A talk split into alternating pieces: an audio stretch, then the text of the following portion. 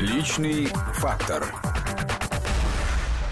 Всем здравствуйте, это программа «Личный фактор». Вы, наверное, слышите по голосу, что программа у нас сегодня необычная. Мы находимся с Анастасией Борисовой в Калининграде. Идем сейчас по коридорам ГТРК Калининград, где работают наши коллеги, ждем в ближайшее время, с минуты на минуту, временно исполняющего обязанности губернатора Калининградской области Антона Алиханова. Пока он не приехал, у нас еще есть время немножко посмотреть, как работают наши коллеги. И э, знаменательный момент. Антон Алиханов будет запускать вещание э, Радио России на FM-частотах в Калининградской области. Радио России впервые в Калининграде выходит на FM-частоты, а мы сейчас продолжаем двигаться по длинным узким коридорам ГТРК. И вот уже практически заходим в студию. Надо сказать, что студия здесь оборудована достаточно необычным образом. Вместо привычного окна, за которым обычно сидит звукорежиссер, здесь все э, технично, здесь мониторы, поэтому мы, как люди в телевизоре, будем смотреть, что происходит снаружи через экран телевизора. Ну что ж, мы начинаем нашу программу «Личный фактор». Как обычно, ведут Анастасия Борисова. И Руслан Быстров. И, как вы уже слышали, у нас в гостях сегодня временно исполняющий губернатор Калининградской области Антон Алиханов. Антон Андреевич, здравствуйте. Да, добрый день. А, программа у нас необычная, потому что мы сегодня выходим не из московской студии, а из Калининградской. Поэтому мы прежде всего в гостях, хотим... так сказать. Да. да, прежде всего хотим сказать спасибо вам, вашим, вашей команде, нашим коллегам в Калининграде, которые организовали нам столь теплый прием. Мы уже много где успели побывать, посмотреть ваши красоты. Были на Курской косе, а, были в центре города, угу. были в кафедральном соборе. А, я думаю, что мы уже определились со своими любимыми местами в этом городе. Хотя непродолжительное время, к сожалению, пока побыли. А у вас есть здесь любимые места? Интересный вопрос. Ну да, на самом деле есть. А, это необычное место. Я когда только сюда приехал, мы приехали с моим давним знакомым, ну, он давним знакомым, собственно, тоже начал со мной э, работать в Калининграде вместе в правительстве. И мы довольно так поздно заканчивали. Он э, тогда снимал квартиру в районе Королевских ворот э, на улице Гагарина. И там вот есть такой канал, угу. и один из бастионов, который располагается вот в Калининграде, бастион Грольман там и другие. И вот вдоль этого канала совершенно необорудованная, ну, не освещенная такая дорожка идет вот в сторону улицы Невского. И вот мы по ней, значит, там темень, мы вот ходили, там что-то о чем-то беседовали, так, ну, э, такая у нас была психологическая разгрузка, значит, и вот там вот мы ходили, постоянно прогуливались. Поэтому вот если мне нужно где-то уединиться, чтобы никого не было, и в то же время оставаться в центре города, я вот э, хожу и э, там гуляем. Но вообще место на самом деле уникальное, такая часть э, пояса такого зеленого в городе. И на самом деле, к сожалению, пока находится это не в очень красивом состоянии, не обихожено, потому что очень много там скажем, пересечение прав собственности, там федеральная собственность, какая-то региональная, еще куча арендаторов, и, конечно, вот провести какую-то единую политику в отношении этого объекта пока сложно, но мы будем э, стараться, потому что э, место замечательное. Оно и... по-прежнему не освещено, Антон Андреевич? Ну, Только потому, что вам там удобно гулять в темноте, или есть какие-то еще соображения? Да, я сейчас начинаю думать, как это выглядит со стороны, да, но а, тем не менее, как-то вот, ну, какое-то такое тайное место в центре города, по которому вот, э, ну, почему-то как-то душев, душевное умиротворение там находишь, вот там прогуливаясь. А вы прогуливаете по-прежнему вот так просто по городу? Да, конечно. Да, так вас, наверное, да. узнают, какими проблемами а, Ну, я, я обычно заканчиваю очень поздно работу, поэтому если хочется вот так э, немножко побыть одному, где-то прогуляться, то обычно уже народ на улице не так уж и много. Ну, э, бывает, что и, в принципе, до моря тут минут 20 ехать, там, до той же Косы, до Зеленоградска, поэтому там Э, ну, если чуть времени побольше, можно и до Янтарного там по пляжу погулять, поэтому тоже так приводит, приводит э, мысли в порядок. Есть, есть, есть и такие э, иногда шансы выбраться к морю. Много ли таких шансов вообще помимо ну, работы? В последние пару-тройку месяцев, конечно, совсем, совсем их мало, практически нету, но ну, как минимум стараюсь в воскресенье проводить с семьей, и так бывает, что выезжаем все-таки на море с детьми. Как вы здесь оказались вообще? Вы же варяг, получается, Антон Андреевич. Наверняка вас здесь восприняли так в штыки. Да нет, я входил-то так аккуратно. Собственно, я э, приехал сюда в сентябре 2015 года, э, был э, зампредседателя правительства, курировал экономические вопросы, промышленность, сельское хозяйство. Ну, то есть общался с бизнесом. Мне кажется, у нас сложился хороший диалог, взаимопонимание. Поэтому э, ну, проблемы, проблемы, может быть, там сфера ЖКХ, еще что-то, ну, были, во всяком случае, не в моей сфере, но я тоже так соприкасался, постольку, постольку э, здесь э, жил и семью перевез практически сразу. Поэтому мне кажется, что такой проблемы у нас нет. Тем более, что вот та команда, которую мы сформировали, многие поменялись в правительстве, но они менялись в подавляющем большинстве все-таки на э, калининградцев. Есть у нас и москвичи, и э, ребята из Санкт-Петербурга. Ну, э, по большому счету, ничего плохого в этом тоже не вижу. В Калининграде, в конце концов, там, ну, миллион человек, да, чуть меньше, поэтому ничего плохого в том, что кто-то откуда-то приезжает, не вижу. Тем более, что, в принципе, это такая территория, на которой много переселенцев, много у нас положительный приток постоянно по 8 тысяч и больше бывает человек приезжает, то есть у нас положительно, а положительно а, отовсюду. Это и программа переселения соотечественников э, э, наших э, из там, стран Средней Азии, многие приезжают из Казахстана, Узбекистана, других стран.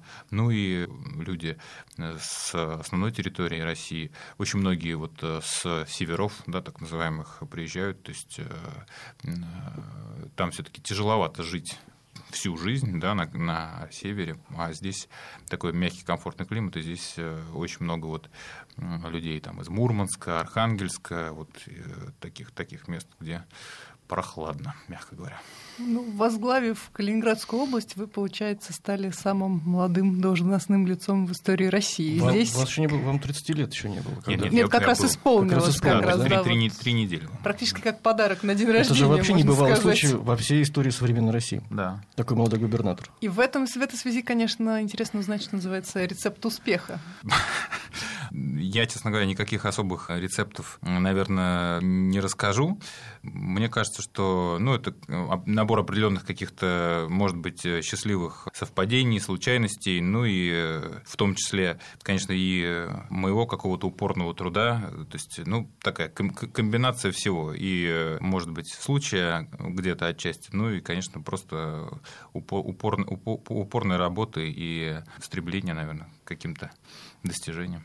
А в какой момент вы решили, что хотите быть чиновником? Это где-то было, наверное, через год после окончания Академии налоговой. Ну, честно говоря, это был совет, скажем так, э, там, старших товарищей. Вот, поэтому, ну вот, я решил к нему прислушаться, пошел работать в Министерство э, юстиции, там поработал три года, ну, в основном финансами занимался, решил внутри Минюста перейти уже на юридическую работу, там сдал чуть ли не во все кадровые резервы там, всех департаментов юридических уже попал, подбирал себе там место для перехода, а потом решил все-таки дальше пойти по финансовой стезе и вот собирался в Минфин. Но опять тоже вмешался э, случай. В детстве вы кем мечтали быть? А, вы знаете, вот если говорить о вопросе относительно того, должна ли мне нравиться моя работа, то есть я где-то в классе в девятом понял, что моя работа будущее не, не обязательно должна мне нравиться. Она, я должен с ней хорошо справляться, и она, ну, если будет возможно, должна приносить все-таки доход, который позволяет ну, а, поесть и одеться, да, там, мне, моей семье. Поэтому там, говорить о том, что я мечтал э, быть э, банкиром, чиновником, я не знаю, там, инженером, еще кем-то, нет. Просто э, пошел учиться туда, куда считал возможным, скажем так, приложить, приложить свои усилия, приложить голову. Да? Ну, вот, поступил на финансовый То есть вы не играли в детстве в начальника? Я вот, кстати, играл в начальника вокзала. Вы нет? Нет. Здесь не играл. Нет, никогда не играл в начальника вокзала. Нет, нет не было другого такого. такого чиновника, нет? Нет, нет, не было у меня таких игр ролевых в детстве. стать там, не знаю, милиционером и космонавтом тоже. Нет, вот в правоохранителе меня никогда как-то я не связывал свою судьбу с этим. Хотя Э, может, и были какие-то мысли. Ну, вот э, налоговые, может быть, отчасти как-то, вот, может, там, в налоговую полицию тогда какие-то был такой, да, определенный. Может быть, это что-то сыграло, но как-то четкого плана относительно того, что так, буду налоговым полицейским или там еще кем-то такого не было. Вы сказали важную вещь, вы сказали, что не обязательно работа должна нравиться. Так вам не нравится быть губернатором, вы правильно поняли? А, Нет, ну у всех у всякой работы есть свои плюсы, свои минусы. Ну, Какие плюсы у Это тяжелая, какие? тяжелая работа. Но плюсы какие? Много власти и возможность э, делать какие-то вещи, которые, результат от которых может быть виден уже вот в ближайшем ну, приближении быстро, да, скажем так, достигать каких-то Вам вещей. нравится власть? Ну, нет, мне нравится, что я могу помочь э, людям в решении их проблем. Вот Мгм. так. То есть у меня есть ресурс, и э, мне нравится, что если человеку нужно помочь, то я могу ему быстро помочь решить его проблему какую-то. Ну, в принципе, А минусы какие? ну, минусы это большая ответственность, э, огромная да, ответственность э, за э, миллионный регион.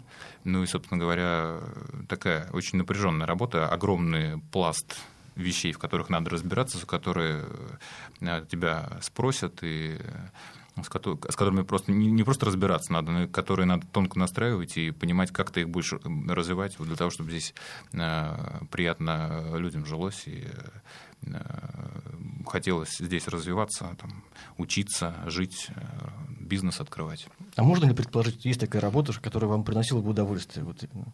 Что это могло бы быть? Сложный вопрос, э, даже не знаю, честно, честно не скажу. Ну, я, в принципе, спорт люблю, но как-то себя представить профессиональным спортсменом, не думаю, что в спорт высоких достижений тоже какое-то сильно большое удовольствие. Может быть, только в момент э, вошествия на пьедестал, да. Но В не момент строительства объектов к 18 году вы же чувствуете себя причастным? к, Чувствую, э, конечно, да, Так что- да, постоянно, постоянно на них нахожусь, поэтому чувствую, да. А каким спортом вы занимаетесь? Спортом я занимаюсь, к сожалению, сейчас перерыв такой относительно большой у меня был. Это кудо, э, ну, карате такое, э, в таких шлемах. Это как президент почти. Нет, Нет, президент у нас президент дзюдоист. дзюдо. Дзюдо я тоже Ну, занимался, это но в, я, в я дилетант, но мне кажется, Да. что-то похожее. нет? Нет, нет, нет, это такие японские практически бои без правил в шлемах. Ну, тоже кимоно, да, Мгм. да, тоже и, и броски, и болевые, и удушающие, и все остальное, но еще и с э, элементами рукопашного боя. Ну, не с элементами, это, в принципе, пол, пол- полноконтактное такое единоборство. Это жестокая достаточно вещь, потому что Да? обычно это бесконтактное Нет, занятие. это, это, нет, это такой фул контакт совсем, там, локти, колени, ноги, руки. А зачем вам это? Вам в жизни это пригождалось? Конечно, пригождалось. Это А когда? придает... э, Ну, во-первых, это просто э, полезно для здоровья. Во-вторых, это полезно для, для психологии, для психики. Да? То есть это внушает определенную уверенность, такую внутреннюю успокоенность. А, Вот. Ну и вещи, связанные с какими-то этическими вещами, тем, как вести себя, в принципе, там в обществе. Ну и м, было несколько случаев, когда приходилось применять и на, на улице. Когда это было? Э, Не знаю, когда... В том самом темном э, переулке? Нет, не где там, нет, нет, нет, нет, нет, да, да, да, около бастиона Грольмана. Нет, там, э, слава богу, это было еще там э, в период там студенчества, скажем А так. повод? Поводом что Ну, был? напали хулиганы, пришлось. Отбиваться. Ну, то, да, пришлось. Обычно да. говоря, за девушку Да, заступался. да, да. Нет, нет, нет, это, это было не так. А хобби у вас есть какие-то? Чем вы в свободное время занимаетесь, еще, кроме прогулок? Да, да, да. Ну, так, гитара стоит, но, правда, я к ней уже не прикасаюсь, там, месяца три-четыре, а, к сожалению. Ну, вот, э, когда-то что-то умел играть хорошее, так я уже, наверное, все позабывал. А Ну, что? Ну, разное всякое. В основном что-нибудь роковое такое. Ну, понятно, когда только начинал, там это были какие-то классические произведения. Ну, в принципе, сейчас Рок тоже наш или зарубежный? Нет, зарубежный в основном. Ну, наш тоже какие-то вещи так спеть что-то, но не очень много. То есть, получается, у нас спорт и э, игра на Спорт, музыка, да. Да, да. Ну, сейчас дети у меня основное развлечение мое. А дети сколько лет им?